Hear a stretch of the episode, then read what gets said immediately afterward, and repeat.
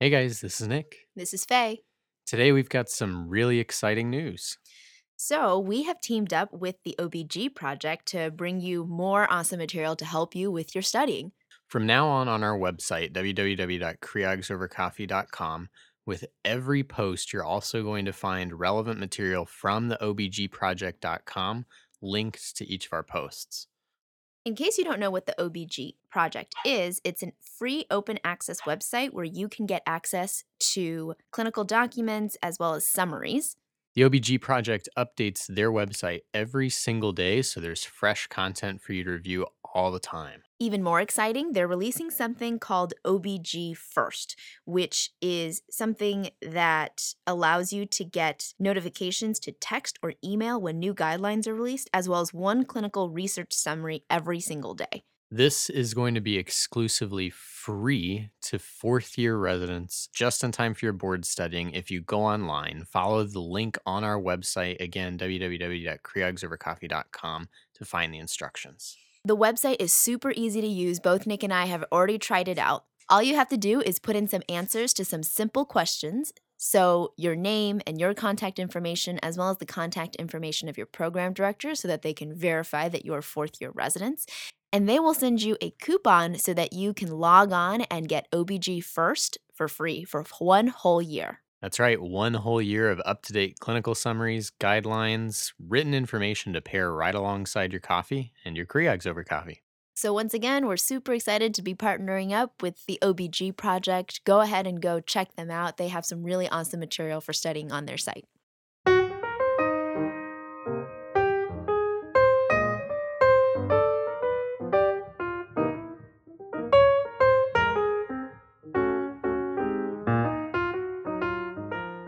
Guys, welcome back. This is Faye, And this is Nick. and this is Creogs Creogs Over, Over coffee. All right, guys, today's topic is going to be on pelvic inflammatory disease. We just keep on cruising through this STI saga. what are our learning objectives for today, Nick? So today we'll talk about the diagnostic criteria for pelvic inflammatory disease and tubo-ovarian abscess, or PID slash TOA. We'll talk about how to treat PID both medically and to know when surgical intervention is required. And then we'll talk about other complicating factors that you might encounter in clinical practice with PID or TOA, for instance, like the presence of an IUD.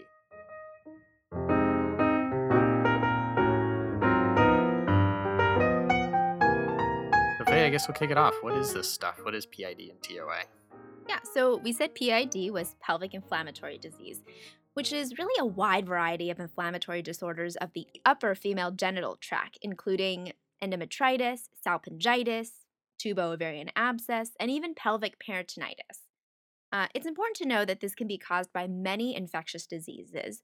We are probably most familiar with sexually transmitted infections like gonorrhea and chlamydia, which we talked about before, but recent studies suggest that the proportion of PID that's actually caused by these two STIs is actually declining.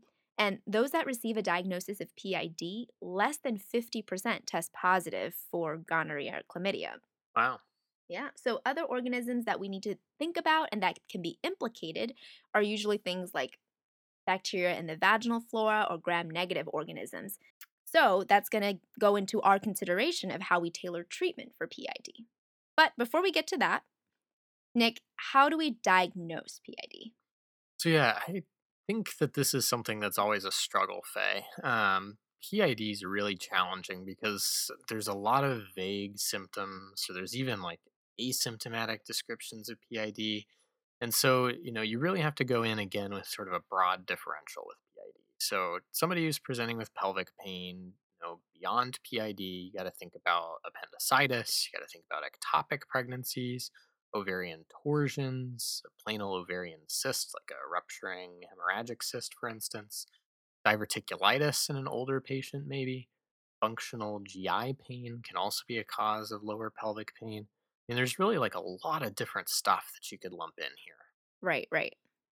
That said, a presumptive diagnosis should be made and treatment started in a sexually active woman and in those at risk for sexually transmitted infections if they're experiencing pelvic or lower abdominal pain and no other cause for illness can be identified. They also should have one or more of the following symptoms either cervical motion tenderness, uterine tenderness, or adnexal tenderness. Those again are considered the minimal clinical criteria in order to diagnose pelvic inflammatory disease. I was going to say, none of these symptoms seem that specific. Exactly, and that's what's so hard about this. Now, in order to enhance the specificity of your diagnosis, there are other things that you can look for in terms of treatment, which are other clinical criteria to help you in establishing whether this might be PID or not. So, one would be an oral temperature greater than 101 Fahrenheit or 38.3 degrees Celsius. Another would be the presence of abnormal cervical mucopurulent discharge or cervical friability. The presence of white cells on saline microscopy of vaginal fluid can also be helpful. An elevated erythrocyte sedimentation rate, ESR, or C reactive protein may also be of use.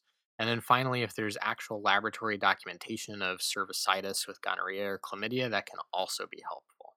Okay.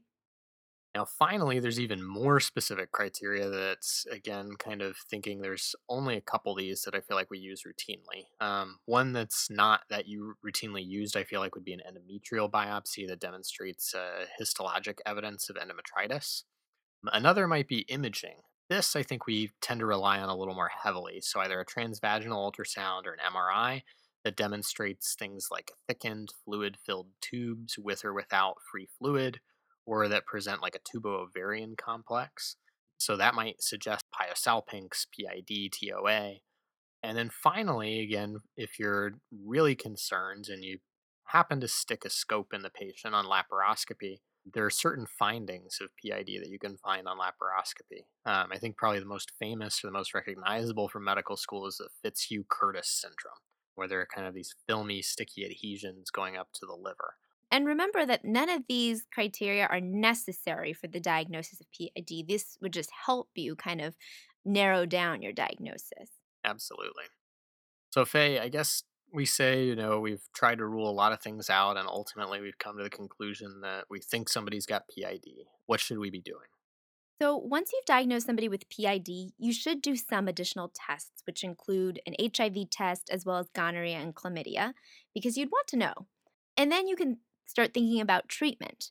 Now, treatment should be empiric, it should be broad spectrum, and it should cover all of those likely pathogens that I mentioned before, and it should be effective against gonorrhea and chlamydia.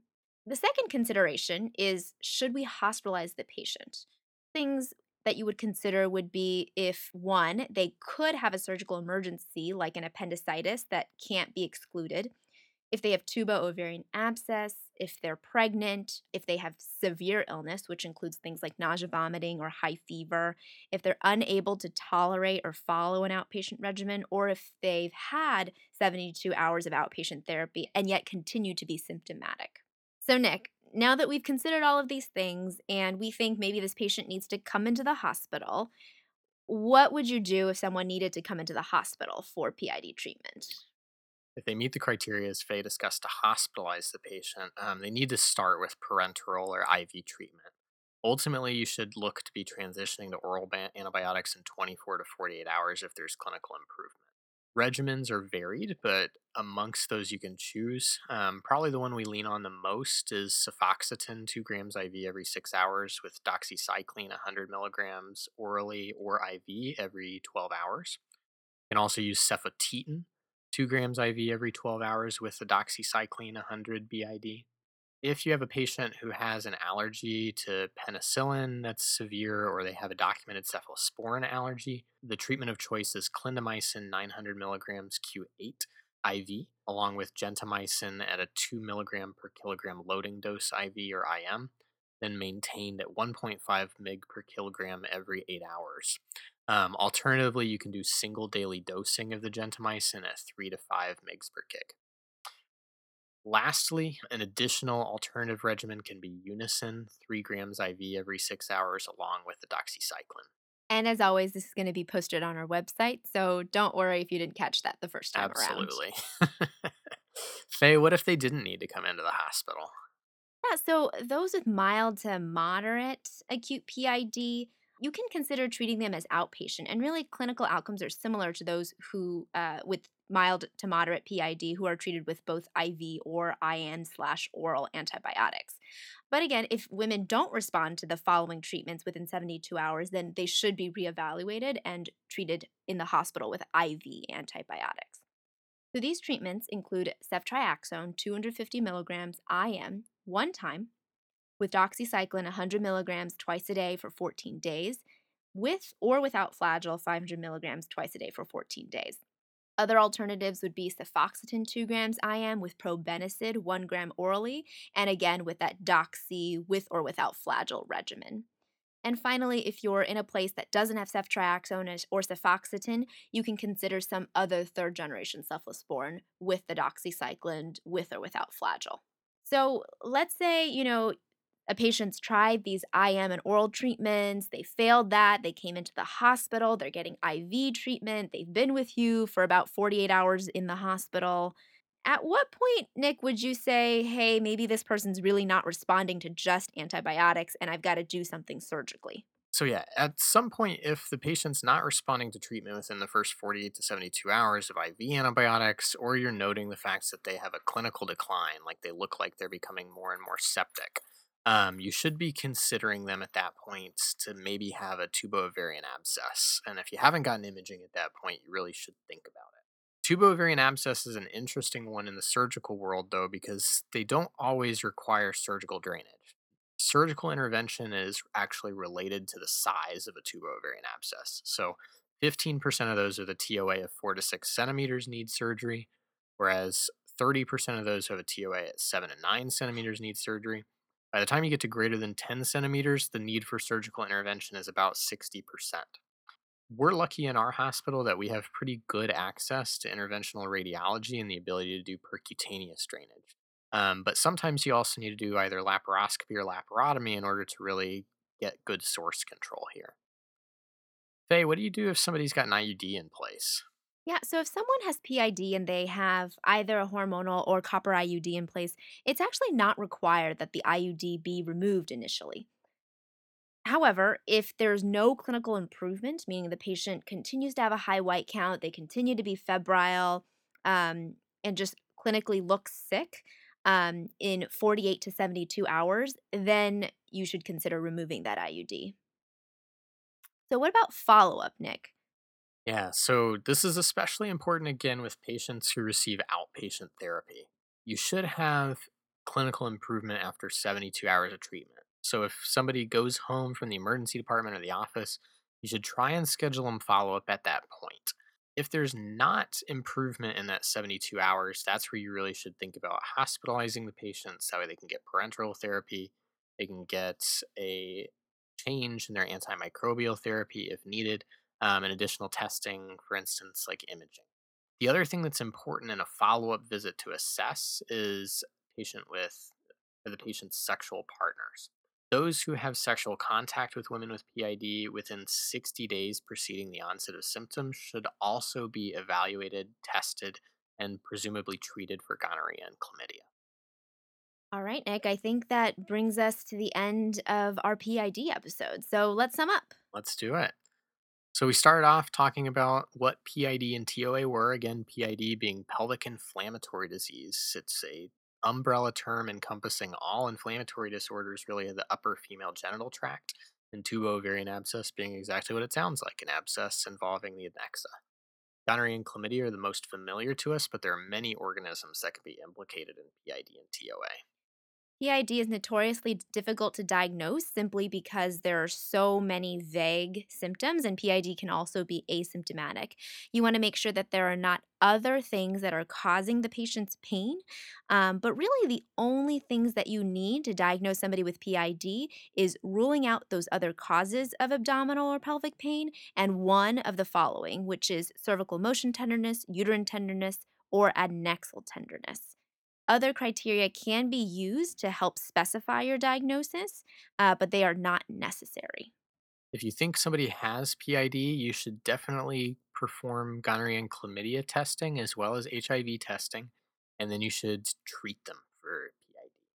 Um, the treatment considerations are based on a number of things, um, but generally the antibiotic choices are broad spectrum to cover all likely pathogens. So, again, consideration should be given to whether the patient should be hospitalized or if they're a candidate for outpatient therapy. And again, your decision to hospitalize should be based on if a surgical emergency, such as appendicitis, can't be excluded, if they have a tubo-ovarian abscess, if they're pregnant, or if they have severe illness, or other considerations that make them unable to tolerate or follow an outpatient regimen, or if they've already failed outpatient therapy. Again, on our website, we'll list all of the possible therapies for pelvic inflammatory disease. Other considerations should be whether or not somebody who has a TOA needs to have surgical drainage. And this is really dependent on uh, the patient's symptoms after you initiate treatment. And it may be something to consider if they are not responding to tre- treatment or becoming clinically worse within 48 to 72 hours. Also, IUDs do not need to be removed upon the initial diagnosis of PID, but should be considered for removal if there's no clinical improvement, again in that 48 to 72 hour window. And finally, if you are treating somebody for outpatient PID, there should be close follow up within 72 hours to assess for clinical improvement. Because if there's not, then these patients really need to either be hospitalized for IV antibiotics or reassessed for different antimicrobial therapy or different testing. And finally, uh, sexual partners of the women who did have PID should be evaluated, tested, and treated for gonorrhea and chlamydia. All right. That's a wrap. So, once again, I'm Nick. I'm Faye. And this has been Creogs Over Coffee.